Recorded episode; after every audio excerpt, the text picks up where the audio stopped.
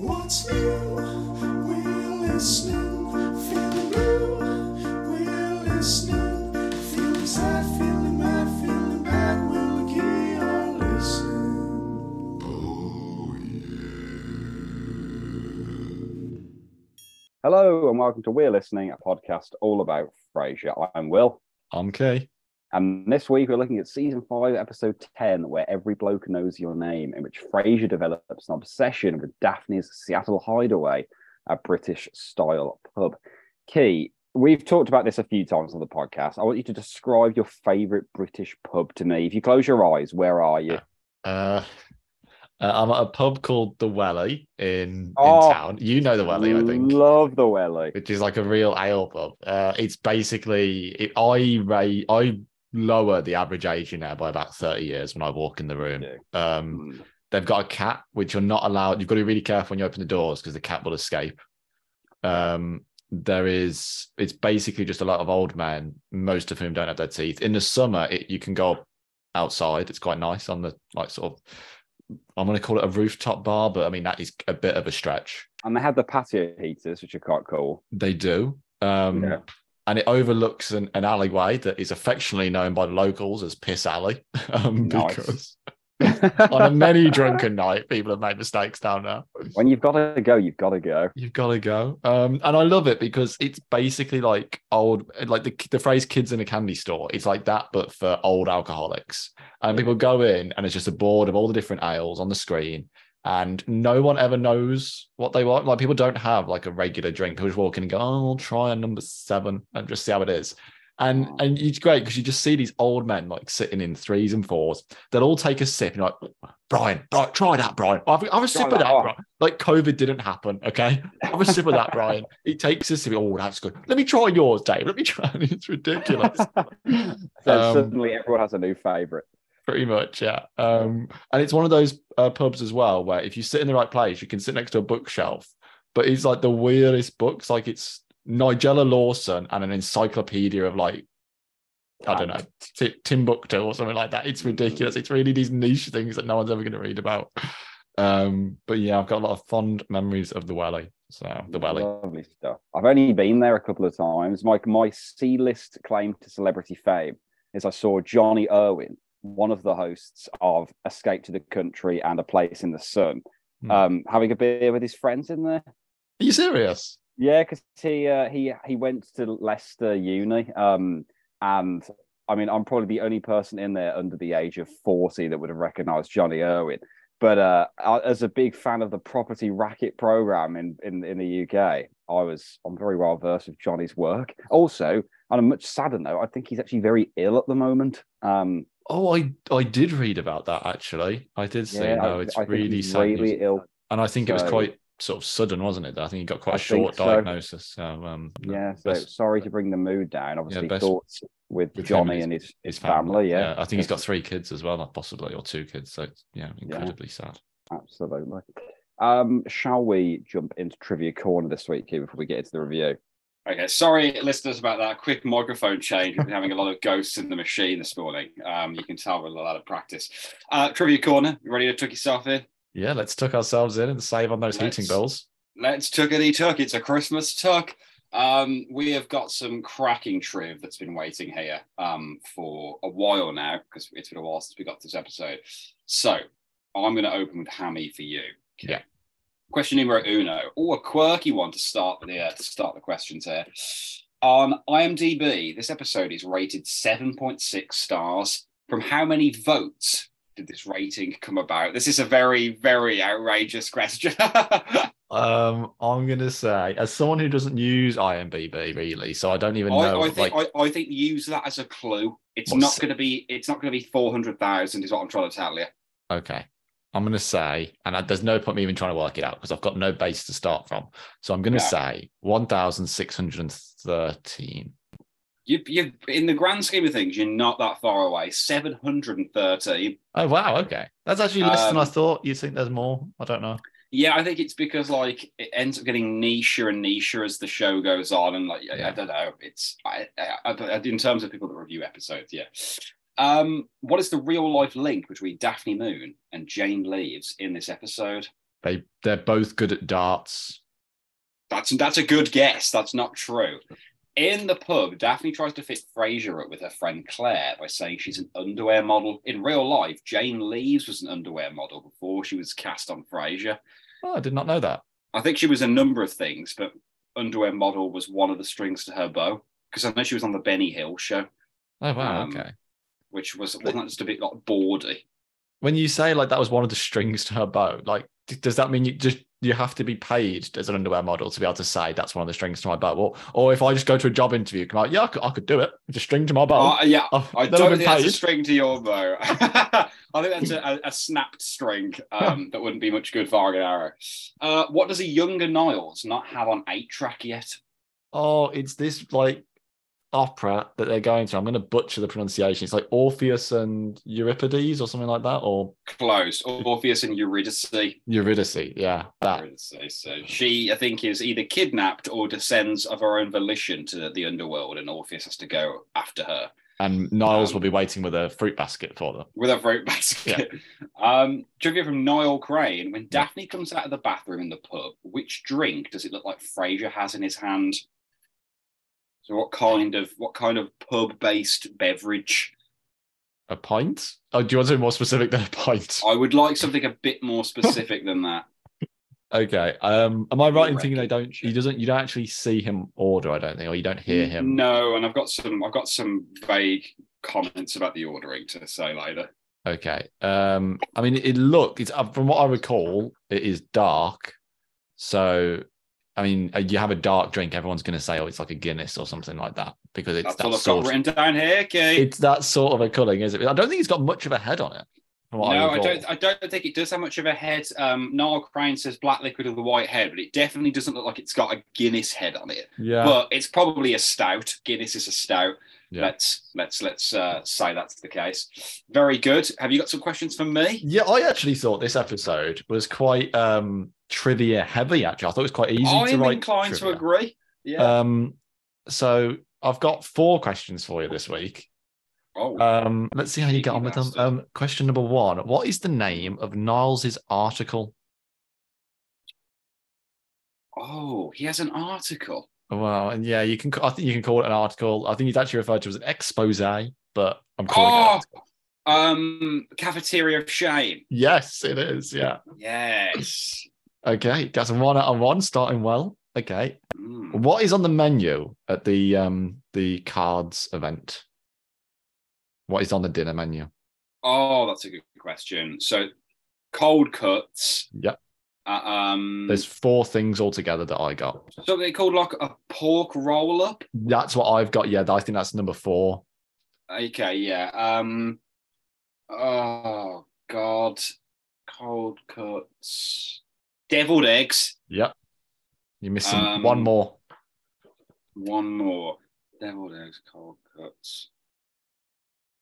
Oh no, I'm gonna have to just guess jerky. Oh, mate, you're so close. Um, I've got pizza rolls. Pizza rolls. Um, That's so yeah, cold cuts, pizza rolls, deviled eggs, and pork roll-ups is what I heard. Oh damn, that's a great question though. Uh, okay, what shop is next to um to Hanks? Oh, oh, I can remember the conversation. That's next to the hardware store. Yeah, do you know whose hardware store? Mike's Mike's It's Mike- hardware. Mike's hardware. Yeah, yes. I used to go to Mike's, but not anymore. Um, Not anymore. Uh, okay, question number four. I think you're pretty much on for a clean sweep here, mate. So let's see how you do I, on this one. I, I, I missed one of the, the, the questions Oh, on you're the, very, the very one. I mean, you're on like 2.75 out of three. That's pretty much a clean sweep. It's not too bad for me. Question, final question. Are you ready? I'm ready. What is the name of Frank's wife slash partner? I don't know if he refers to her as his wife, but you know, you get the idea. Oh, Because when they're talking about the, the birth of their children, he makes reference to a woman. I suppose it could be his child, but I remember I've written it down as Frank's wife, so I'm assuming in the context that it was he was referring to his wife. Oh, does it begin with an L? And did you say an L? Yeah, no, it doesn't. Um, Just 25 of the letters we can work through, mate. there it is. Um, oh, I'm going to just say Joanne. I've got Annie. Annie, I can hear him saying Annie. Yeah. I can hear that. I think you remember he references like how beautiful Annie looked or something like that. Maybe in his child, actually, now the more I say it. But yeah, I but thought, maybe- like, I think he was on about the glow, the pregnancy I- glow. I think, yeah, I think he was on about, oh, Annie looked beautiful when she was pregnant or something like that, or I something think so. along those lines. But yeah, that was a pretty good show. It was like 2.75 out of 4. Which is pretty That's strong. very, that's very charitable, very charitable of you. Some really great questions there, you, Kay. Um, oh, some cracking stuff from MK here. So, name all of the people who took part in the poker game, and I've got one, two, three, four, five, six, seven names. Seven names. Seven names. Okay. I think, okay, so Martin, Yes. are we counting Frasier's 10 seconds? Yes, we are. Roz, Yes. Frank, Frank. Duke, Duke. Leo with the story about the strip club. Yes.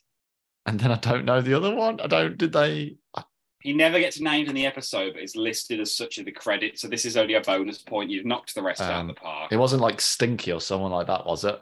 It's not, but it's the name, I think, of the crook that Daphne goes to the Topaz room with. Jimmy, Jimmy the Crook, Jimmy the Thief. He's called Jimmy. okay, but it's Uh, not the same it's not, Jimmy, It's not the it? same guy. It's not the Oh, same okay. guy, but um, he's called Jimmy. So really cracking effort. Oh, there, thank okay. you. What did it require for Niles to free Maris from the saddle? I think it was about an hour's worth of time and a whole bottle of like nail polish remover. I'm, I'm showing my finger to you to show nails. Um, nail polish remover. Absolutely. You smashed that at the park. Very, very good. Um, throughout the episode, Niles makes two distinct references that are historical references specific to Germany. What are they? Ooh. Um, he at the start of the episode refers to the cafeteria food, I think, as a culinary Hindenburg, being Absolutely the spot on. air disaster. The next one is hard, and I did look this up because when the joke plays in the hmm. episode, there's a laugh, and I didn't know why there was a laugh. So I looked it up and figured the reference here. This one's harder, and it comes at the very end. He doesn't make a jokes like jack boots or something like that, does he? No, it's it's way more nuanced than that. I don't. Oh, I don't know. So he says to Frasier, I suppose it's over over there. Over there was an American war song that um, entered World War One, which uh, when they entered World War One to fight against the Germans. So basically, over there refers to you know the Western Front and Oh. Germany. Oh, wait, is that the song? Over there, over there. Send the word, send the word over there. The Yanks might- are coming, the Yanks are I think it, coming. prob- it probably is that. Because that's the one I know that song purely because in the episode of The Simpsons where Homer and Marge are like contemplating a divorce and he goes fishing and all that, and Fran- and, and Grandpa's looking after the kids. He walks around most of the episode singing that song. That is, I think that is that song. I've just looked it up. Oh, okay. Um, that's a decent song. yeah, well played, okay. Well Yeah. played indeed. Um, I mean, didn't get the question right, but I know the song. well, you know the song. Trivia from Little Bobby Briscoe. I love saying that so much. Little Bobby Briscoe. I- I- this is so heinous now, but I can't. I'm trying to remember what is. I know obviously that is a name from the show, but it just escaped my mind when that name comes up. Um, Uh, it's not yet. Well, it's certainly not yet. I don't think. No, I think I think we've had it. Have we? Little Bobby Briscoe. It's um. Oh man, I should know this. Oh, it, I mean, it's it's Bulldog's name. It's Bulldog's Um, name. Yeah. So I think at some point someone says to him, "Is that little Bobby Briscoe?" Or um, oh, I can't remember. I th- little Bobby Briscoe have to tell us. Um, at Nervosa, what three adjectives does Niles use to describe the biscotti? Spongy. Spongy, Like one was it like a chalky texture or a, t- a chalky chalk- aftertaste. The other one describes the aroma. Um, I don't know, um, sweet or bitterly sweet or something. I, that, I mean, that's a that's a contradiction, isn't it? It's words, it's but- it's even it's it's it's not food related if that makes sense. It could be used to describe anything. It, you could use it to describe my dancing. Um, i don't think I've ever seen you dance. Um, Well, well, take that as a hint. anonymous? Like uh, what? In inelegant, inelegant, aroma. Inelegant. Ah, Inelegant inelegant. aroma. God, this has gone finally- badly, hasn't it?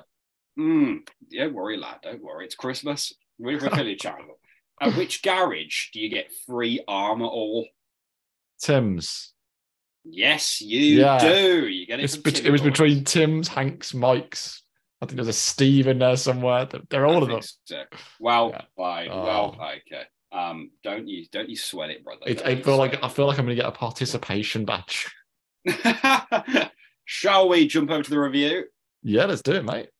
Animation Watch. Tell us what it was. Lights, lights are going on. Lovely. Listeners can't see the beautiful dance that he just did to, indicate the animation. Lights over the skyline. I completely forget this is the episode where we see young Frasier and Niles for the first time because it And feels so out it. of place. It is actually really jarring, isn't it? That it opens with them. There is no Mm. a, a bit of a Star Wars reference, I think, at the start, like in a prep school far, far away, or long, long ago, or something like that. Oh yeah, it's a little, Um, little nod maybe. But um, I do love these two kids. Like, well, I don't know what they went on to do with their careers, but I just I love them in this scene. They are so they really do a good job, I think, as as young Frasier and young Niles. they are think- both superbly cast. I think that's something the show does well. Actually, whenever it does a flashback, I think characters are all very very well cast. Yeah, yeah, I agree. Actually, Mm. um, I just, I just think they really. Na- it's even the kid who playing Frasier's got his like Beethoven hair and Yeah, um, you know, a bit, Buffonty and Yeah. just. And I- oh, I'd love to know the, one who line- played. Sorry, you go. I was going to say the one who played Niles. I'd love to know just um, I don't know whether he spoke to David Hyde Pierce or whether how much he watched him because I thought he did his mannerisms really really well. I thought you could tell there was a the conscious. polishing the cutlery and Yeah. yeah, and the they'll never silence my pen. Um, just yeah, I completely agree. Like how much coaching had gone on there because they really did just nail nail these characters. Um, we of course transition into um into Nervosa. Yeah. Coffee count. I need Steve's help. So Steve, I know you'll be listening. We need you here. Um, I can't. I don't have access to my notes in the last episode, so I don't know what the figure is. I think it's somewhere around the 150 mark. Um, and I think there's probably four coffees in this episode because Frasier and Niles are in there at the beginning and the end, um, trying to recall others. But four Steve sounds about right. Yeah. Um, Niles has bought what specifically for for Maris again? A saddle. An antique saddle. Oh, an antique Oh, saddle. how, how, how does it look on you? yeah, that's a Um, good line, isn't it? So cutting from Frasier. Like someone is in a bad mood. Like he's just being so unnecessarily kind of grousing to, to Niles here. I know, but I'm all for it. Actually, there are those days when you just want to be a little bit of a twat, and um, Mm. and Frasier is clearly having one of those days, and everything is just a little barb, and just a little dig, nothing too serious, just a little dig at everything. Um, and I'm all for it. Go on, Frasier. You you bent, on, mate. You let it out. Sometimes it's got to be done. Yeah. Um, then no, Niles. Oh no, please. Do you think I'm offended because you don't want to spend time with me? No, separate Give checks, please. please. it's wonderful, isn't it? I just So And good. it's so typically it's un, it's so understated his annoyance. You know what I mean? It's it's Mm. really it works really really well against the um the the cutting edge of of Frasier. Just have that sort of just very cold separate checks, please. There's, there's no he doesn't rise to it in terms of the same intensity, which I, I quite like. I think it works quite well. Yeah. I mean, this is a this is an interesting kind of point of, of debate because I'm always like, well, if I'm at a bar with people on a night out, or or I'm visiting a bar with friends or whatever, my natural instinct, even though right now at this moment I physically just cannot afford to be doing this because I have like practically well, as of last week when I handed in my resignation to my garden centre job, I don't have any money coming in. Um, I always have to offer to buy people Yeah. drinks. I do. Um, I, I, do it all the time, and and like I did, I, I did it. When did I go out for food? Monday, Tuesday, Tuesday night, no Monday night, Hmm. and I bought someone a beer. I, I, I knowing I was only having one beer because I was driving, Hmm. so that was never going to get brought back to me. And otherwise, would like I, I wait and pay, then they step up and pay, and it just looks really weird. And Yeah, I was at I was at a beer there, and and that guy's got a salary. Because yeah, I I agree with you. I think it's really because it's sort of awkward not to offer. It feels rude not to offer. Mm. um, because it's almost as though you're saying, "Oh, I'm not paying for you, mate." Oh no, no, no, you get your own. even though you're well, I suppose you are saying that in a, in a roundabout way, but it's um I agree with you. I find it quite weird. I what you need to do if when you the thing is the people I drink with regularly, there is an agreement, like you know you're each getting around basically. Hmm. So you you're in on it from the start and and you know how it's gonna work. But um it is a bit And that awkward. is how it normally would work for me. But like in, in that situation on Monday, when I knew I was never going to get bought one back, why did I offer? I should have just said, "Oh, sorry, mate, I'm a bit strapped for cash at the moment. Do you mind if we get separate ones?" I don't know. I should have been honest. Probably should have been, mate. Honesty is the best policy. Nothing wrong with a bit of it is. honesty. It is the best policy. Yeah. So I'd just be interested I to mean, listen to how they I'd have- that. I'd have been more bold. Hindenburg. I'd have been more bold than you, mate. Like, I'm a bit strapped for cash. Do you want to get this one? And I'll um, I'll, I'll get you back later. Your treat, yeah, got it. um, so I've got I've got a line here. I heard you, Dad, but I don't know what this is in reference to. So- Presumably, I like the delivery. It is uh, Martin keeps saying, um, "Oh, I'm about to get started in a minute. I'm about to." um, That's it. That's it. Oh, I'm about to get started. I heard you, Dad. um, just I just love the way Martin kind of repeats that line. Frasier, obviously, you know, all my my old routine is bothering me a little bit. Hmm. Um, blah blah blah. I just think that's. I just think I just like his kind of anxiety in this episode because that that a lot of people aspire to that lifestyle, but it probably would get boring pretty quickly. Yeah, and I Um, think it's really interesting as well the fact that you know Frasier is vaguely unhappy, particularly at the start of this episode, Mm. but he doesn't know why. And there- there is no yeah. reason. It's not that he's got a breakup. It's not that he's got any work issues. There, there is nothing specific in his life that he should be unhappy about. He is just Mm. vaguely unhappy and can't work out why. And I think I think most people probably go through that, you know, different stages of their lives. And it, it's so it's quite interesting to see that represented on on screen and and to have it represented in a lifestyle, as you said, and a lot of people aspire to have that that you know it, it demonstrates you know that that it, it still applies you know you still get bored of the the opera and the fancy nights out and you know he loses interest in going to the wine club um and he, he's just going through a little bit of a funk and he just needs something to try and dig his way out of that really Very true. Yeah, very true. And it's it's good to see this kind of captured in, in this way on, on, on TV, I think. Um Roz turns to him now after he agrees to play the game and he's Mm. like, you know, you're lost, aren't you? Like a Bedouin in a sandstorm.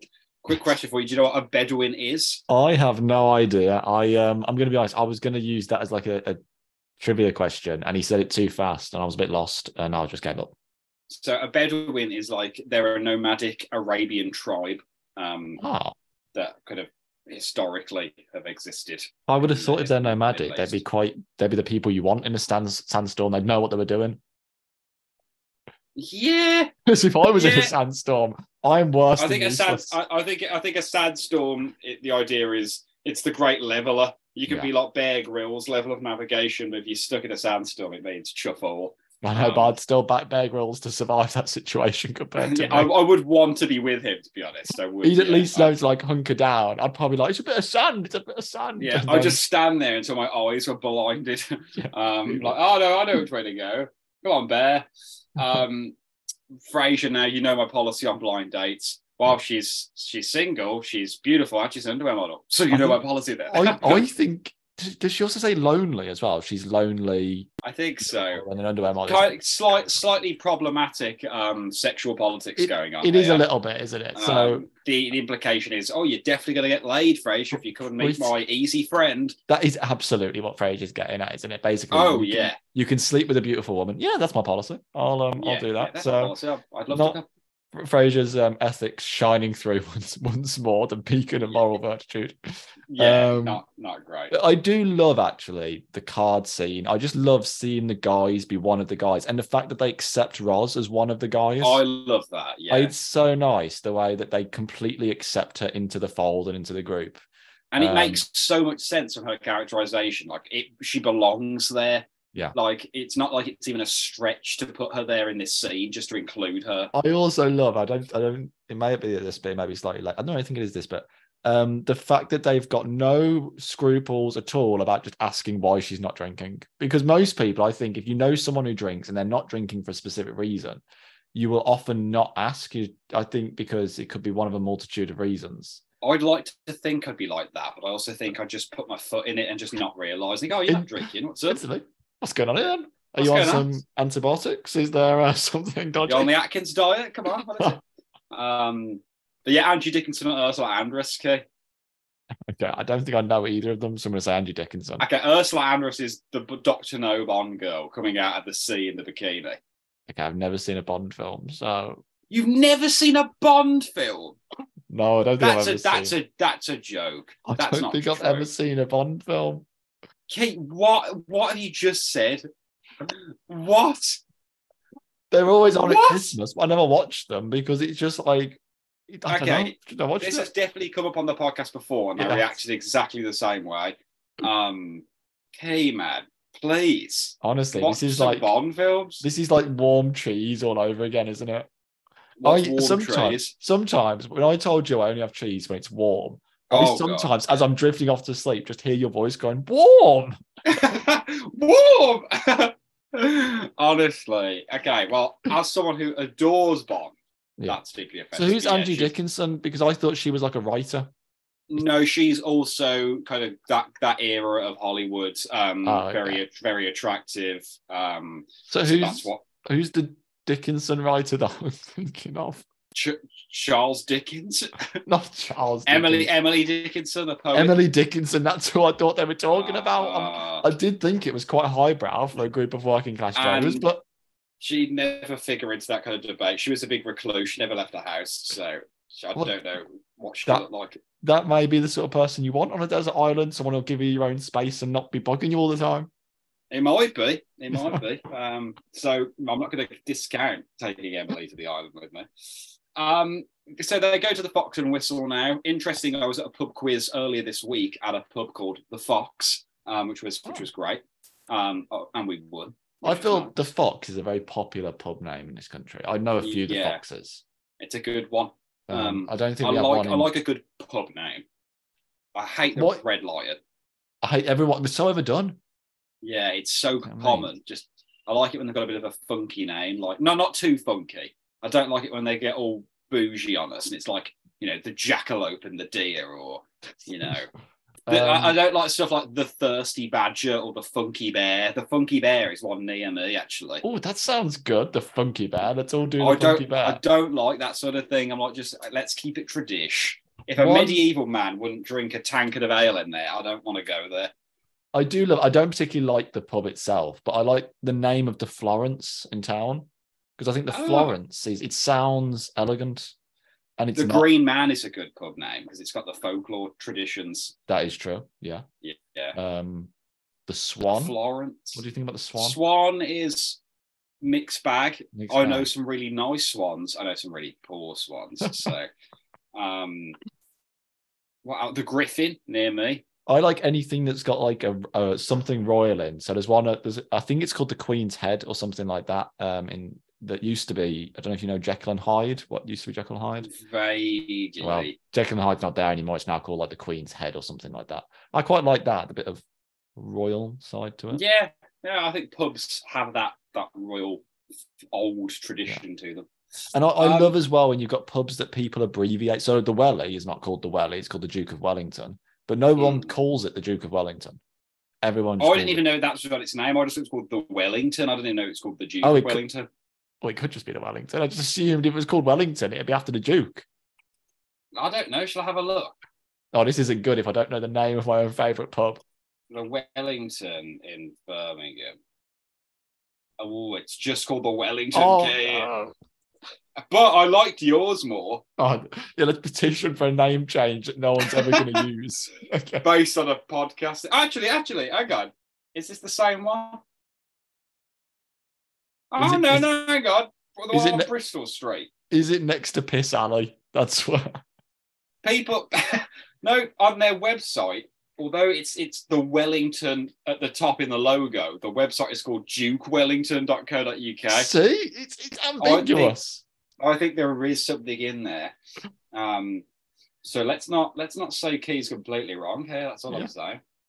It's got very uh, sticky carpets at the Wellington. It does have sticky carpets. Don't wear your best shoes, people. Yeah, don't wear your best shoes. Um, they I arrive would- the Fox and Whistle now. I would love it though if this podcast ever resulted in a load of like younger people, like just very like Borgie and Niche, just showing up to the welly, and all the old men Oh just like, "What the hell is going on? Do you guys like Frasier?" Um, Please, please don't go there, listeners. Is what we'll ask you. Um, so they arrive at the pub now. Um, Daphne kisses the bartender. Bit much. Um, like, is it, meant to, is it meant to suggest some kind of British familiarity at like our local institutions? Because that's not what we do. it's not, Um, and I have And she's only known him for a month. We find out in fifteen minutes' time. yeah, it's it is a bit weird, and I, I've got another point on familiarity at the end of the episode. But I think something's a bit strange, but it Mm. it is weird. It it very much portrays, I think, what an American thinks a British pub is like, rather than what a British pub is actually like. Um, Yeah. It's not I- a billion miles off, but it, That- it- obviously there are there are you could tell it's an American ideal. That said, I do love the bartender in this episode. Just when um he's like, "What would you want, mate?" Um, and it's like, "Well, I've been asking myself that. I'll come back later." I'll come back. So that's that's quite classic. Um, Yeah. Daphne's friend Claire is insufferable. Um, I cannot stand her as a character. Absolutely awful. She's not acted very well. She's just a terrible character. She's just a complete non-character in this story. Like, Like, oh, coming, Pookie. I Yeah. just, oh my Like- god, alive. the whole thing with her and Bob, it's just a bit much. I- to be honest, you could take that whole bit out of the story, and the story plot would work absolutely fine if Daphne just said, "I'll take you down the pub." Yeah, like oh, you've got nothing to do. Why don't you come and see? Yeah. You know what the pub's like. Um, I don't know. So She could there could have been like some old painting on the wall because the building's listed or something, and then she's like, Yeah. oh, you know, well, you could always look at this famous piece of art we've got here, or Yeah. I don't know. But there's, there's no need for Claire to be in this at all. There's no need for Bob and Stephen, another non-character who really likes her, then finds out she's not an underwear model and suddenly is not interested. He I'm sounds confused. like a piece of shit, doesn't he? Like- um, Is it that he doesn't? Is it the money? Because I feel like most people, if they were to say, "Oh, I'm going out with an underwear model," they're not bragging. They're going out with someone wealthy. They're going out with someone attractive. Is what you would think. oh, it's definitely the attractive thing. But she looks the same. So if you thought she looked good enough to be an underwear model before, she still looks good enough to be an underwear model in your view. So You Stephen. you raise a very good point. what are you doing, Stephen? Mate, get it What are you together. doing? That's really weird. Um, we cut back to the poker game now. Once more, one more time, Leo. If I had to choose, um, Ross on about her Angie Ursula debate. Um, she went with Angie Dickinson, didn't she? I think she did, yeah. Yeah, as did Frasier. Not a lot of love for Ursula in this episode, but I mean, people that are familiar with Doctor No, they've got enough love to keep her sustained, I'm sure. Um, to to quote is I don't know I don't know who is is it Hank? Is Hank there? I don't think it's a Hank. Hank is the name What- of the store. Who's the name of the guy that says there is nothing more preg- uh, more beautiful than a pregnant broad? The one who talks about his wife Annie, I think. Oh, it's Frank. Oh, it's Frank. yeah, It's Frank, not Hank. Frank, not Hank. That there Yeah. you go. Um, yeah, just the the, the phrasing, And- pregnant broad. Oh no, it Um, is. It's something so sweet, followed by such like a, a, bloke vernacular, isn't it? a pregnant broad. Um, and- but I Um, also I love the shift here. Like Martin's been gone for 30 seconds and it started out by talking about all the wonders of life, the most amazing thing, having a child, looking at its face, and then it will leave you and you will be alone, and it's just nothing but emptiness. And It's so so empty. I I love- so sad. I love one, I love Leo in this, like because I think he's the one who pushes it towards the Sorry, sorry, listeners, I just dropped my mic off. I think Leo is the one who actually starts to push it towards the depression side of things. Yeah, Um, uh, who is the one? Is it is it meant to be Jimmy then who just says so empty and that is like his only line? Is that meant to be Jimmy? I think so. Because I Um, don't think in the episode um at the table neither Duke or Jimmy are identified as separate characters, are they? They're just we know they're at the table because they point they say, Oh, you know, Duke did this or but I don't think either of them are identified in the same way as like Frank and Leo are because Frank and, and Leo, you know, Martin says some different bits like Leo, tell him the strip club story and stuff like that. So I don't Yeah. think they're identified in the same way. Um, Hmm, So- sure, yeah. um, But- but I, I mean, I think we've met Duke before, and uh, I should remember if he was black or white. To be honest, um, I but feel Yeah, I, I I can't think remember. I can either. remember. So Um, um I'm gonna say that it was Jimmy who just his soul line was so empty or so alone. so empty. That is a phenomenal line. That delivery kills me. Um, back at the pub, can you remember the name of the song that they're about to sing? Not the one they're singing. They're Oh, singing "Roll Out the Barrel." yeah, I don't think they're singing it particularly well either. I mean, the no, word they're not. They're it's a bit all over the place. Is it something like Mother Brown or or You're close. is it um You've got half of it. oh god, okay. What, am, I, um, what am I doing? knee. Knees up Mother Brown. Knees up, Mother Brown. I don't know go. knees up Brown. I tell you what, let's tomorrow, let's bring sheep music. Like that's not going down well in a British pub. I'll tell you that oh, now. Don't be the sheep- one. The fact there's a piano there is not very British pub not. We don't we don't just keep pianos lying around. Like I I went to a very like proper men's pub the other day with work, and the people I Yeah. were going with were, you know, significantly more upper class than me.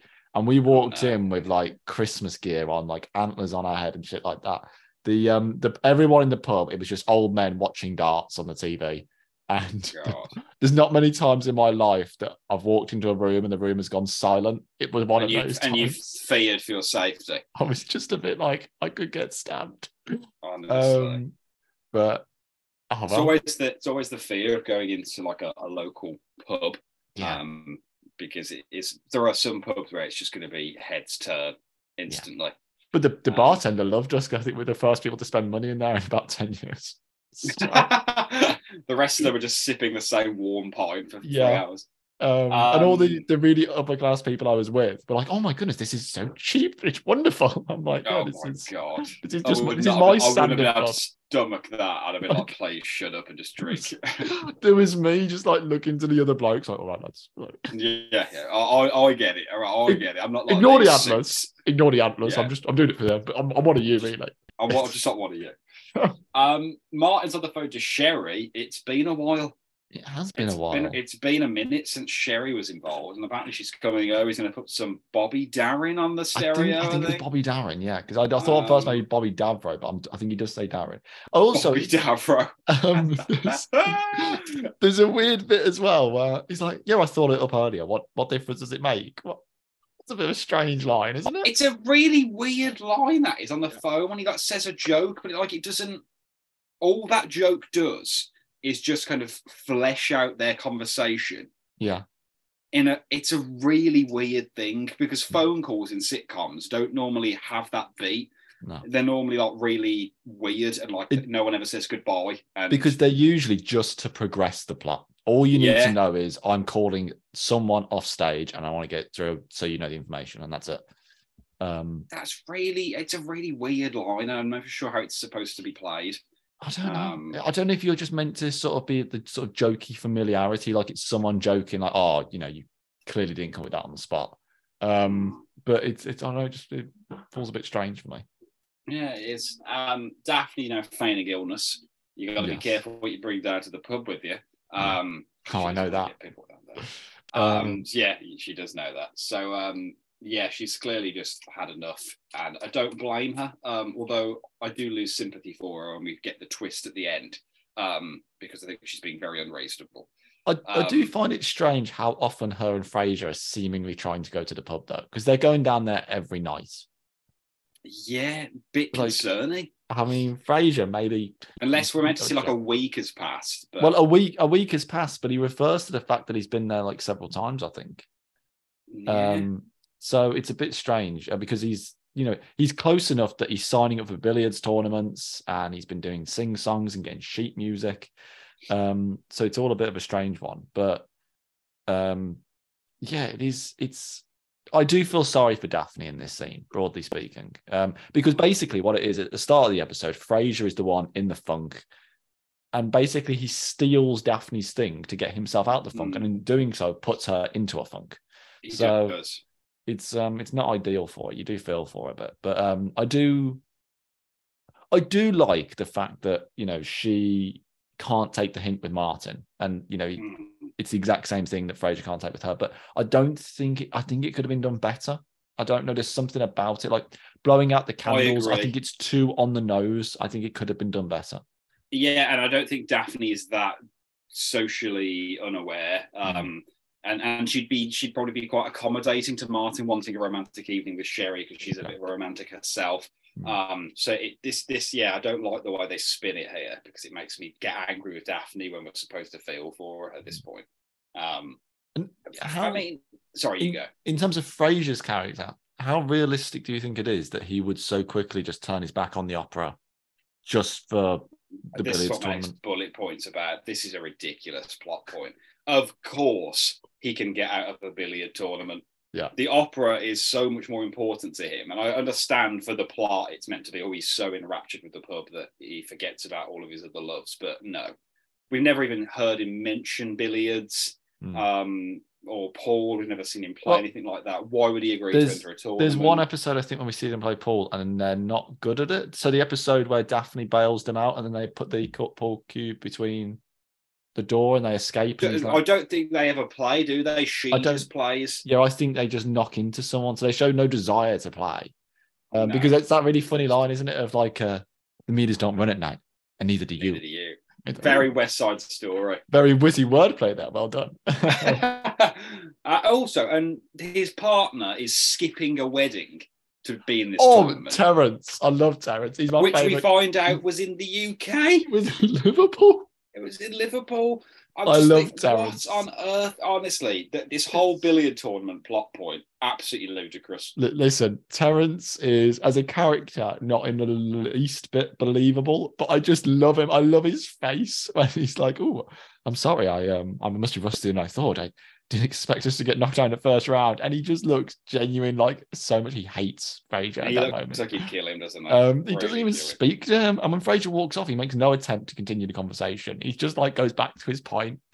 Um, I don't. broken It's, man. it's not believable, but I honestly I love Terence. I'm all for Team Terence. You know, Team Terrence. Um, do you call it a lift or an elevator? lift. Mm, because I- I, I do I do oscillate like a like a fan between the two. Uh, it's interesting actually because you, I think you have some American vocabulary in your well in your vocabulary. I definitely I definitely do. and it's it's interesting actually how how this is going because I went a few weeks ago to, to Ireland to see my family who live in Ireland, Mm. and I was speaking to my cousins, and my cousins have there's three of the three of them. They're all fairly similar ages. They've got three different accents. So No. the because they grew up in London, the oldest still has like a, an English accent, more of a you know more of a London accent.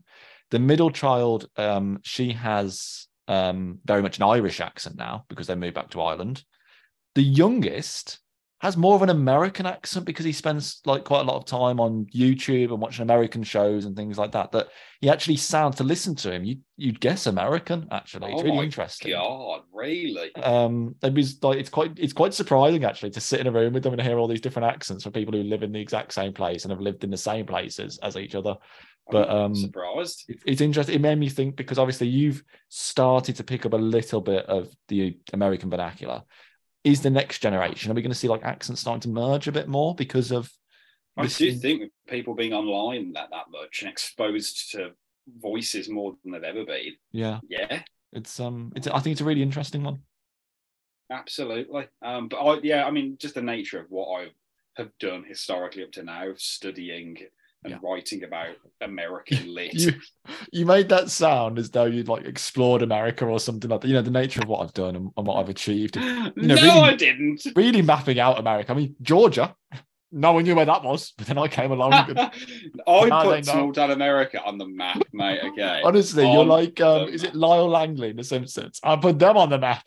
Brockway, and North Haverbrook. Um, that'd be a good trivia question. What are the three, the Like, three towns he puts on word. the map? Um, so yeah, Daphne's cramp, cramping Martin's love life now. Um, I put Terence deserves his sadness because the wedding was in Liverpool. Oh, So it's clearly a big deal that he's I- passed off on to go and get pissed. I would love to know who, what family member is getting married. Like, Probably his like, daughter or something. I was gonna say, imagine it's like his daughter or his sister or his, his best friend, or I don't know. And he's just like, yeah, I'd love to, but there's actually this billiards tournament, the Fox and Whistle, that I just I can't miss it. Prior commitment. Honestly. Um, I'd be surprised if this isn't in Corey's trivia and fun bits. But what do you notice about when Daphne and Frasier have a drink at the bar now? Anything anything untoward about the way that their drinks are sorted? Sorted. You know, I'm trying not to give it away. Is it they don't order anything? They just get drinks. No, Frasier says, "Oh, same for my my partner," Oh, okay. and it's already poured. Oh, is He it? just goes he just goes over to the tap and then just brings over a full glass of, of stout. Um, I tell you what, that I tell you what, give it to Winston. He's the best bloody um, barman I've ever seen because usually I'm waiting best part of five minutes for a drink uh, on a good day. Like mm, he is right day. on it, like he's there. I'd, Um, I'd love to know how common these kinds of pubs are in American cities and in Seattle, like British style pubs. Because I know like Irish pubs are a huge thing. Exactly. There's loads of and like, even in in England we have like quite a few Irish pubs. You know what I mean? Yeah, You which can- I've never never really understood to be honest. But then I It- have absolutely no Irish heritage whatsoever. So I, I there, there's one Irish pub I go to called um, the Norton, uh, which is over towards Digbeth, and it's really embarrassing because it says when you um, when you order on all the tills, and also if you're a bloke, you're not getting a drink because me and my brother once waited at that bar 20 minutes, didn't get served. Like every Oh, time a woman came past us, they just went straight ahead of us in the queue. Um, but first. um, but on all the things, if you read it and you're not Irish, and I, I'm, I'm, you know, like second, third generation Irish, so I can't speak Irish. Um, and it says like Siente Bab. There's a Bab being obviously Brummy, uh, but Siente is, is Irish for to your health or che- basically the equivalent of cheers. And I mentioned this to one of my cousins, and they looked at me and went, "What the hell's Siente?" And I was like, "This is what." Uh, no, it's like Shanta. I've been com- pronouncing it completely wrong for about 10 years. Um, I I mean, I wouldn't Shanta. trust myself to pronounce any Irish word correctly. They're I just- insane. I just say Bab now. I don't. Uh, the um, name Siobhan and Niamh and you know. it's- Aoife, that's a guessing game. Just just guess. Like just call everyone mate. That is the safest thing to do. That is um, a good rule of thumb. There is one thing I noticed when they're at the bar though, and they're talking, um, and Frasier's saying, "Oh, it's okay, it's your pub. I won't come here." Like he With like, nice sort- Cheers reference as well. yeah. Um, Yeah. but he sort of like taps her thigh or something like that. He sort of like taps her on the thigh as he says it. I just find it a bit strange. I don't know. Maybe I'm reading too much into that. I But- don't remember that, but is it? Does he linger? No, I wouldn't say he lingers. It's just I think it just it comes across as a bit stilted and awkward to me. I just don't know. The point of it- Mm, It's more like um I don't know what like a grandfather sort of figure would do, like sort of tap you on the knee, going, "Come on, young man, do this." It's a bit like that sort of. Um, just doesn't quite match up fine. with the scene. yeah, it's almost paternal in a way. Um, Mm. and I just find it a little bit strange. It doesn't, I don't know, it just seems a bit out of place given the where they are and the fact that he's about to do a complete 180 and insist on staying in the bar. So it's a bit of a, I don't know, a bit of a strange one. I think. Well, I think there is a tiny paternal aspect to the to their relationship, and maybe it's to just throw us off any any scent because they do a very good job in this show of throwing us off any You- scent that Frasier and Daphne could ever be together. Yeah, you never link the two together, do you? There's, there's never the idea of, oh, would there ever be a love triangle between like Niles, Frasier, and Daphne? It's never explored, and, and rightly so. Yeah, yeah. I mean, very grateful for that. We find out now that Daphne's only been going there a month. This is a really good twist. Um, it So, just- it How many it all to hell. times in a month has she been? I don't know. Enough times that she now kisses the bartender. Yeah, and she walks in, everyone's oh, this is Daffy. Like she and also her Yeah. friends are always there. Stephen is always there, Bob is always there, even though he only got with Claire two days ago. And Claire is always there because they're all It's- there when they're a bit playing darts. weird. Yeah, they never leave. It's like Hotel California. Yeah, pretty much. Check- You get Check out any time you want. You can never leave. Um, um, they settle the score with an old-fashioned game of cricket. Um, confusing, confusing to people who are fans of British sports because this is the name of a darts game, not What? the more familiar cricket sport. I have never heard darts referred to as cricket. I have vaguely, but no one ever does it. And this is this is another classic case of an American writing this episode. They'd never call it cricket here. Actually, while, darts. while we mentioned cricket, and I realise this is completely off tangent, I just want to give a shout out to Bazball Ben and, and Ben Stokes and and um, Brendon McCullum because what they've done with the England cricket team is literally nothing short of phenomenal. And They are I'm unbelievable. I'm saying it now because I know as an, an English fan that um, it's all going to go horribly wrong at some stage.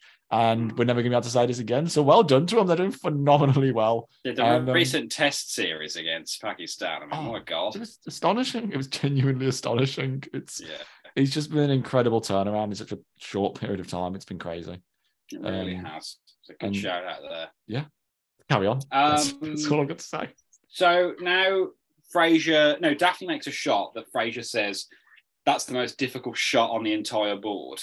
Is it? Um, and then, and which he means getting a, getting a normal twenty. Yeah, because I then, I kept trying to I kept trying to look because I was like, is it double top that he's getting at? But it does look like just a normal 20. So he just gets a normal 20 and then one of them lands a triple 20 um, and then she's like oh no it's the second most Uh, no, and then someone no, they corrected me it's actually the second most surely the second most after the triple 20 is the bull you would think so. I mean, I mean- it's gotta be I would think the three hardest are triple 20, bull, and double top. yeah and then there's a couple of others that factor in like you know usually ones that are like Right. seven or eight o'clock on the board are quite hard to get Yeah, exactly. Um, you basically, the, I mean, the ones where you're trying to um, get a like a, a double, I don't know, a 19, 18, something like that. I think that's one of the Mm. ones that's towards the bottom. And it's been a while since I played darts, but it's it's weird that yeah, the that- bull is is ironically probably easier than a lot of shots on the board you would think so um, because you're not trying to factor in that trajectory of going down. I always find the ones at the bottom of the board are much harder to get than the ones. At Oh, the it's so much harder to get the ones Yeah. at the bottom. Um, so yeah, weird one, So weird one. It, it's strange that they both seemingly know nothing about darts, but are both supposed to be really good at it. yeah, yeah. But, Um, phenomenal zinger of the week, and he scores again. That's not something we hear out of your man very often. That's a good line, That isn't is superb from if, if someone said that to me, I would just be like, too shy. I take my hat off to you. Well done. Yeah, really, really superb. Yeah. Um, where are we? So, oh yeah, how does Frasier describe the Queen? Um, isn't it like um, a, is it a sandbag with a flower pot or a dowdy old sandbag with a flower pot on her head? Absolutely true. I've put here. May she rest in peace. Um, it is a bit awkward it's- now. It's a little bit awkward because that dowdy old flower pot is, or sandbag is no longer with us. Yeah. Um, Um, quite strange that Regardless getting- of how you feel about the monarchy, she is she is past. It's quite Um, strange actually that it's tomorrow. Someone was saying it'd be the first king's speech in like what seventy years, God, yeah. which is quite a strange concept. I mean, you said a king's speech to people, they think of um, the film with Colin Firth. Colin Firth. Um, so the idea that it's an actual king's speech, is a bit weird. I mean, I'm not going to watch it anyway, but um, it's it's a strange concept.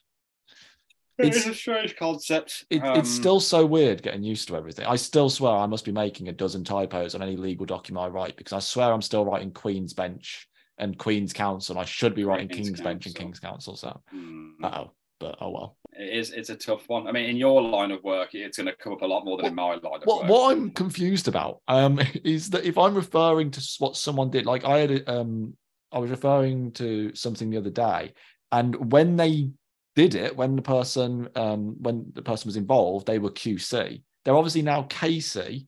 If I'm referring back to them in the past tense, do I call them QC still, or do I change that to KC? I think don't know. I think there'll be KC. Well, I've been putting QC brackets as was to show that I know the difference, but Yeah. I have no idea. In the past tense, I, I think there was still QC until the moment they became KC. So I think if it's the past tense, Mhm. it's still QC. But these are the absolutely um, pointless arguments that, that lawyers consider every day. And I don't think there is actually a right or wrong answer because none of us have experienced it. So no one has, has experienced the change before. So What a strange one. yeah. Um, so Frasier is hounded out of the pub now because he suddenly becomes very Anglophobic. Um, Yeah, and I'm going to be uh, honest. yeah, he has all his suits made at Savile Row. Um, but yeah, I- what are you going to say? You don't like this? I just I don't think you're going to get that sort of reaction in a British pub. I think if you were to criticise the monarchy in a British pub, no one would bat an eyelid. No, they wouldn't.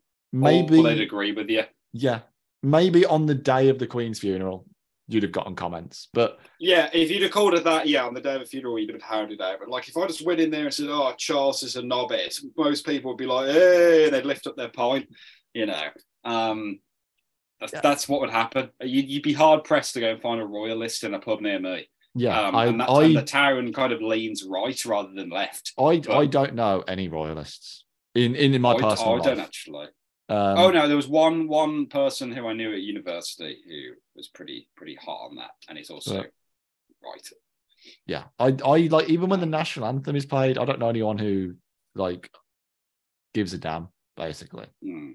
So it's um it is a strange one i i, I find it strange that um they think terence in particular a royalist terence doesn't look like a royalist and he's from liverpool like Yeah, No. as I say, Liverpool hate the monarchy. not, not the most royalist of cities Honestly, once in Royal David City, indeed. oh Um, absolute but cracking no, tune Yeah, that's so that's so true. Liverpool is probably the worst place he could have come from to have any kind of like Liverpudlians have a distinctly anti-patriotic sentiment.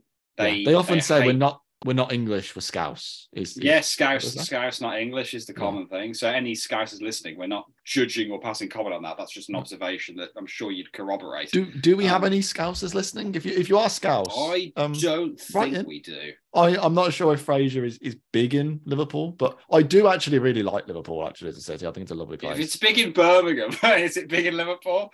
Surely it's the same level of bigness wherever they get Channel 4. You know what I mean? I don't actually I don't know what I mean. Um it's I don't know if there's many Frasier fans. well, Um, who knows? But I feel like I'm be the same. inadvertently um, insulting the city of Liverpool, so I apologize. I think you should start. Well, I've been on a stag do and it was a phenomenal, phenomenal day. So I, I love it. I've, I've been to Liverpool once to watch football. I went down to Goodison Park, and um, it's an incredible city. Everyone is either a red or a blue. Everyone's ridiculously chatty. Um, so, but I always think that the Brummie accent and the Scouse accent are polar opposites of each other because we slow everything down and they speed everything up. So I think that mm, it's one of the hardest accents to understand when we talk to each other because everything is pretty much the opposite of one another. yeah, it's a bit, it's a very, like our own, it's a very acquired accent. Yeah. Scouse accent. Yeah. Um, I'm not, I'm not going to offend anyone by saying whether I hate particular accents or like particular accents, but I think we're fair to say we both own acquired accents. I don't like my own accent, so I'll Don't you? I'm not a huge fan. Um, that's only that's only because I think you are now in an industry of received pronunciation and class war. that's probably true. Um, But what's weird is because I become more Brummy when I'm with them. Like I go around really, like, trying to teach like you know KCs how to say Bab. I'm like, yeah, all right, Bab, and they're looking at me like, I'm like, you've got to get into it. You're in Birmingham, mate. Well, do you know what a Um, gambol is? No, I have no idea. You know that sort of thing. yeah, Because that's that's obviously I used that term the other day completely unironically in front of Charlotte's mom, and obviously she has fam. They all have family on her side from really close to me and from Kozel, Hmm. and she's like, "Oh my god, gambol! I haven't heard that word in decades. Like it really Oh. just took her back that one use of that word. Um, just amazing what language can do. Yeah. Um, But I would say gambol. well. We that is Yeah. perfectly. That is I how would you never describe. say forward roll. No, It's a gamble.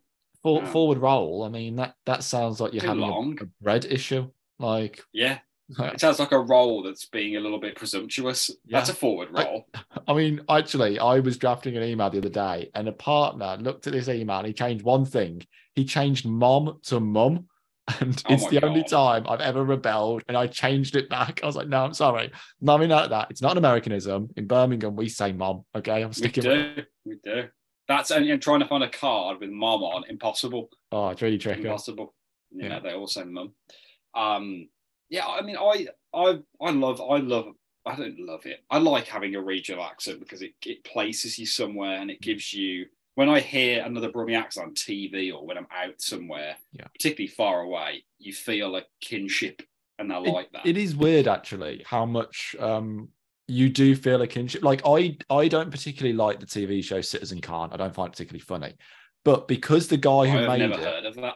oh, it's, it's not great. I'll be honest. But Okay. the guy who made it is um I forget he's Ray something. He's um he's, Adol, no. It's- Amol Ray, no. it's it's something Adil Ray, I think. Adil Ray? Oh yeah, Adil Ray is on a Good Morning Britain. Sometimes. yes, I'm pretty sure he wrote Citizen Khan, I think.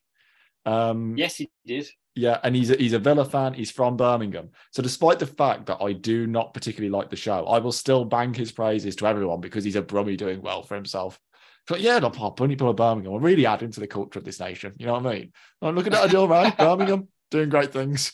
like, Oh my god, I've, I've never even heard of that show. What the hell? oh, it- Um, it- it's not great. I mean, I've only seen a few episodes, but the few episodes I saw did not impress me. So, oh well. I think it has got a bit of a following. So maybe um, to some people they really like it. So each to their own. Each to their own, indeed. Uh, we end at Nervosa. The boys are back, return to one another at last. Um, and we have the the over there joke. There's not a lot to say really about the way this this episode closes. Um, is this episode in your top ten? Okay. it's not in my top 10 but that said i think i probably enjoy this a lot more than you do because i really quite enjoyed this episode watching it i thought the plot isn't necessarily believable it's a bit far-fetched it's a bit all over the place at times but it is enjoyable it's an enjoyable little romp for 22 minutes and i'm all for it um i think there's as i say it suspends belief at times it doesn't quite fit in with the characters but there is a lot of very funny jokes actually and as a um as a, an English person watching it, it's quite nice to see the American take on a British pub, even if they do get it a bit wrong. Um, Mm, It's like I know we both listen um, to the podcast Four Finger Discount, and they, they always say like as an Australian doing The Simpsons, they always get asked, "What are your thoughts on the episode where The Simpsons go to Australia?" I suppose this is sort of a bit of an equivalent for us in terms of what do you think as an oh, English massively. on this this. They call it British culture, but it, I think you know it's very much aimed at I think more of an English culture. Yeah, this is this is an English pub, not an Irish pub. Um, Um, but it's um yeah I, I think it's really enjoyable i quite like it as an episode i do like it awesome. It's not in my top ten, but I mean, maybe I have given it a bit of a bad press. I think I've seen this episode a lot. Yeah. Um, and I think that's why Claire in particular grates on me to no end. Um, thankfully she has like one line. Um, but yeah, I think I've just seen it a lot. But I think it's a good concept for a show, for an episode. I like the fact that they're, a new setting. Yeah, I think I think it's I think it's executed well. Um, there's there's not a lot to dislike here really, other than the kind of yeah the, the common pitfalls that you will get of Americans idealizing an English pub and writing it. I don't suspect there were many English people on the writing team here to, to kind of soundboard ideas off. Um, is what I'd say. Uh, actor pick. Who have you gone for? Also, is Um, there any is there any log of our actor picks still remaining in the world? there i mean i'll be able to work it out there will be in one of the when i was last doing it regularly um then um Do you I, have that document at all? I don't have the document but i did on one of the episodes summarize everything out loud on air So Right, what I'll do is I'll go back to that. It'll be one of my last few episodes before the hiatus. Um, and then I'll be able to just go along and add things on. So it won't take too long. So we by the end so by the end of the season, we will have an up-to-date actor log. That's cool. Um, in terms of actor pick, it's quite strange actually. I don't think there's a standout choice. I don't think I don't either, and I've Um, changed my answer actually in, in the time we've been talking. oh that's interesting. So Mm, I mean, I think it's probably for me, it's between Niles and Frasier, um, because I don't think Martin, it's a few nice bits, but he doesn't do a great deal. Roz, it's like a couple of lines, not much there. Daphne, I don't think is she's okay, but I don't think she's great in the episode. I don't think she's phenomenal by any stretch of the imagination. Um, and that leaves Frasier and Niles. And, and I think that whilst Niles has a few really funny lines, is he in it enough to justify the actor pick? Whereas at least with Frasier, we do see that bit of a cycle from him going to a funk to finding his place and then the way he loses it again. Um, and it's quite nice then to see him back at Nervosa and he's he, he's out of his funk. At least it's gotten him out of his funk and and he's sort of moved on. He's excited about the opera and things like that again. Um, so for that reason, I'm going to give it to Frasier, but um, I don't. I said I don't think there is a standout option this week. I completely agree, and I had originally I disagree slightly. I had Daphne, Oh, Um, really? but I've changed it to Frasier. Ah. Um, and had changed it about ten minutes ago. Just yeah, Frasier with like the singing, he just does a lot more in this episode. I think Yeah. Kelsey has to kind of work a little bit more for his dance a bit more for his food here. Yeah. Um, so so I've gone with the Frasier. Uh, Kenny Burling, what does he look for in a pub? Kennedy, he's describing his ideal pub to you. Hmm. He opens the door. What does he see? So there's two levels. Kennedy is on the level on his own, looking down on the, the peasants Always uh, in a wingback chair with a blazing fire. nice. um, Is there a separate bar on the first floor that services him only? Oh, there is. He's got his own. Oh, okay. Winston only works for Kennedy. Winston. Um, Nice. Won't trust anybody else to handle his, his personals. Um, that sounds like a pretty great pub to me. it does sound good, doesn't it? And every so often, you know, they just look up and just watch him surveying them. Um, and it's really wonderful. Does he ever go down? Does he ever mingle? I don't think so. Wow. Maybe I've heard rumours on Christmas Eve he might walk amongst the peasantry, but Yeah. Well, I, I mean, there are there are rumors that um, you know sometimes a man appears, and is it him? Is it someone else dressed up? No one really knows. It could be Santa. Could be Kennedy Burling. It could um, be Keith Bishop, It could be. um, the man who inspired Kennedy. Um, but of um, course, it's not Kennedy. it, it could be Mike Sanchez. You know, I like him. Um, oh, I like him. I like so-. Yeah, but if, if there's any kids listening out there, be good. Otherwise, Kennedy Burling won't come tonight. So if you want Kennedy, if you want him to come down your chimney, leave out a cigar on the mantelpiece. Yeah. Um, all that remains is to play a game. Who's crazy is it anyway? Before we jump over to listener mail, your Hmm. word this week, Key, is birdhouse. okay, so I know the context. So they're talking about what I think it's young Frasier, and he's like, "Oh, I've just had enough of their book houses, bookends, and birdhouses." And I think he gives a third option. I can't quite remember it is. Um, so once As I'm as done, finished slacking my chew trees, I'm out of there. yeah, I think so. Yeah, young Frasier. They put slacking on KSL. I think he does he say shellacking? Is you know like because shellac is like something you put on like nails. It's like a polish, that, isn't it? that would make a lot more sense, but I'm not handy Yeah. enough to know. Yeah, I've I've just googled it. Shellacking is varnishing something, so I think he Ah. says shellacking. I mean, when I Um, did, um, I did woodwork at school, and my end of uh, like year review was uh, woodwork. I wish you would work. you, dre- you. That's a dreadful joke.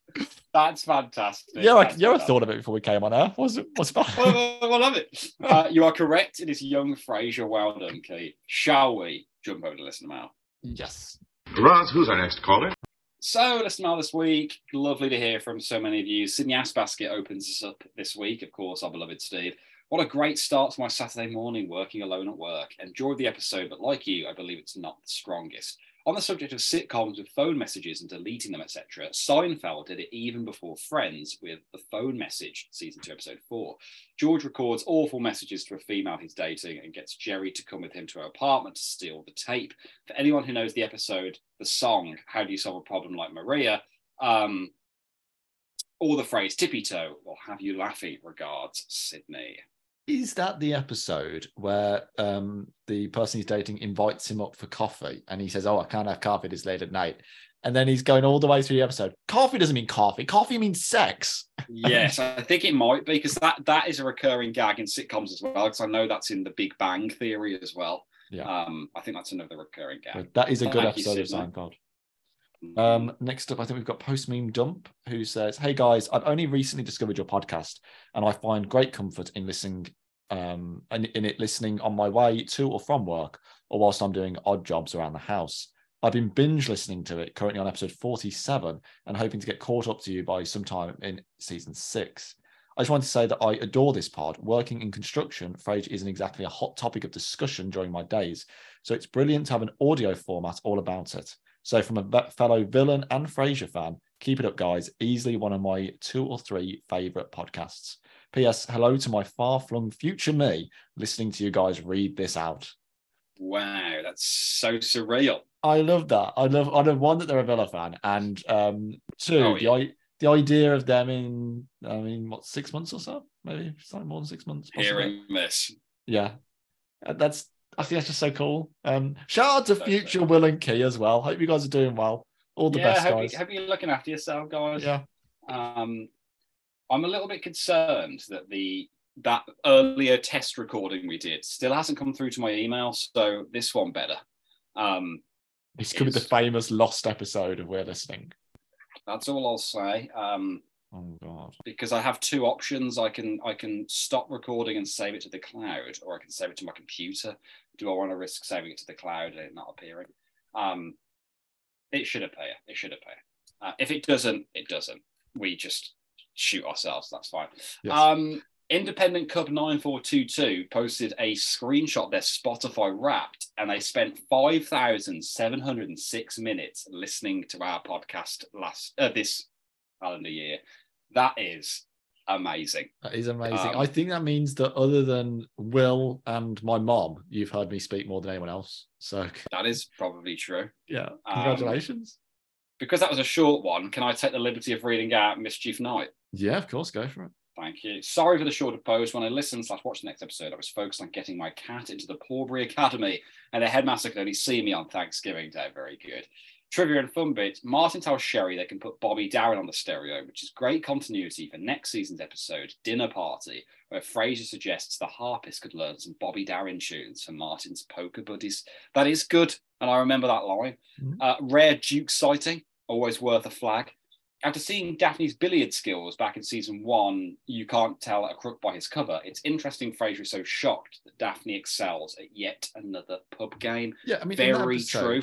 She tells them, "Oh, I spent all my time on the streets of." um In the pool halls of Manchester. Yeah. And, yeah. So again, it, yeah, it's a bit of a strange one, but um, and the fact that I say Frasier is such a big billiards fan all of a sudden. Yeah. What on earth? Um, next up, I think we've got Queen Shortcoming, who says, On your perspectives on Christmas review, you read the My Fair Frasier comments a second time with Steve, plus some of the extra ones. Uh, the good news, though, is that um, all the worrying you were doing, like Key not hearing the comments about himself, were for naught. There you go. We didn't realise until this comment was posted that we'd read duplicates out. So Uh, so I'm not Yeah. sure where to post this uh, to get this read for, where every bloke knows your name. This is absolutely fine. us. We found us, yeah. Uh, Niles recounts in this episode that Maris had to straddle a frozen butterball turkey, which was a great bit, by the way. I love oh, Um, that's such a good line. when Martin is on the phone. He's like, "Can't you use a defroster?" Um, it's just hilarious. Um, da- um, in season 11, episode 11, High Holidays, Daphne will recount her rebellious youth of shoplifting by saying, Do you know I can carry a frozen turkey between my knees? Um, Tis the season, people. I'm loving it. These turkey It is stories. the stage, What we need. Um, to paraphrase Dr. Heinz Doofenshmirtz, uh, if I had a nickel for every time um, Niles married a woman who straddled frozen turkey, I'd have two nickels, which isn't a lot. it's weird that it happened twice. That- that's that. so that, that's so good. That is fantastic and very true. It does happen twice. Yeah, what the hell, writers? Uh, finally, this week from Cam Winston, our man down under, who will be celebrating Christmas Day um, earlier than than we will be. Um, it might even be Christmas for him right now or soon to be.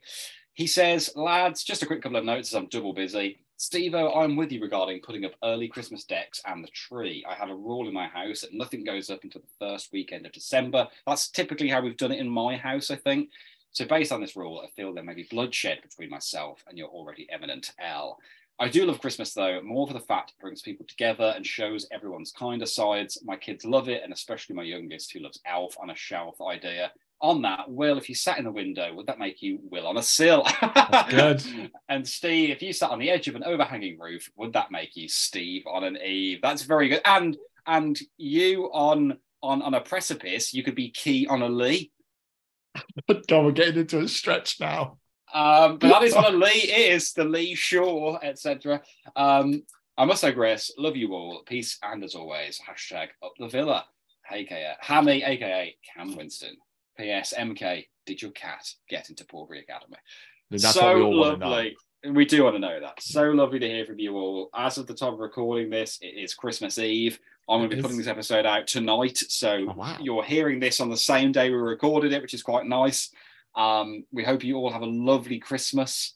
Um, any any words to that end, Key? No, no, just I hope everyone has a wonderful time with their their family, their friends, whoever you're spending Christmas with.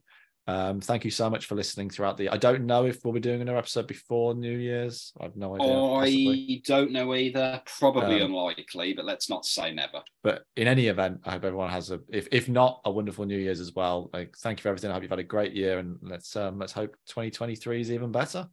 Yes, and hopefully we'll get back into a more of a rhythm. We'll be popping Yeah. episodes out more often. You know, we've both missed be together. We're- we're gonna- Pop episodes out like a, a butterball turkey, just flying Oh, between us. Just flying out of the out of the cavities. Um, next episode, it's ain't nobody's business if I do. Gonna be honest, cannot remember at all what that episode's about. Oh yes, I can. Yes, I can. It's they think Martin's going to propose to Sherry. I think Oh, okay. I that's that's the episode. Or he does propose and she says no, or I can't remember. He breaks up with her. I can't remember. yeah. Um, so that'll be fun to revisit because it's an episode that we don't immediately know what it's about. So um, we've got a good, good couple of episodes coming up, Kate. The zoo story, quite a fun BB Glazer Mm-hmm. episode. Yeah. The Maris Counselor, good. The Ski Lodge, oh, you. I know you like the ski lodge. the Ski Lodge room service. I love. Some people really hate on that episode. I, If it's the one I I'm understand thinking of, I'm- why. Yeah, I'm not a huge fan, but um, It's a terrible decision, but it's a Yeah. good episode. Yeah. Um, yeah. So some some good some good eps coming up here. Yeah. Um, other than that, I've been Will, I've been key. and thank you very much for listening to We're Listening.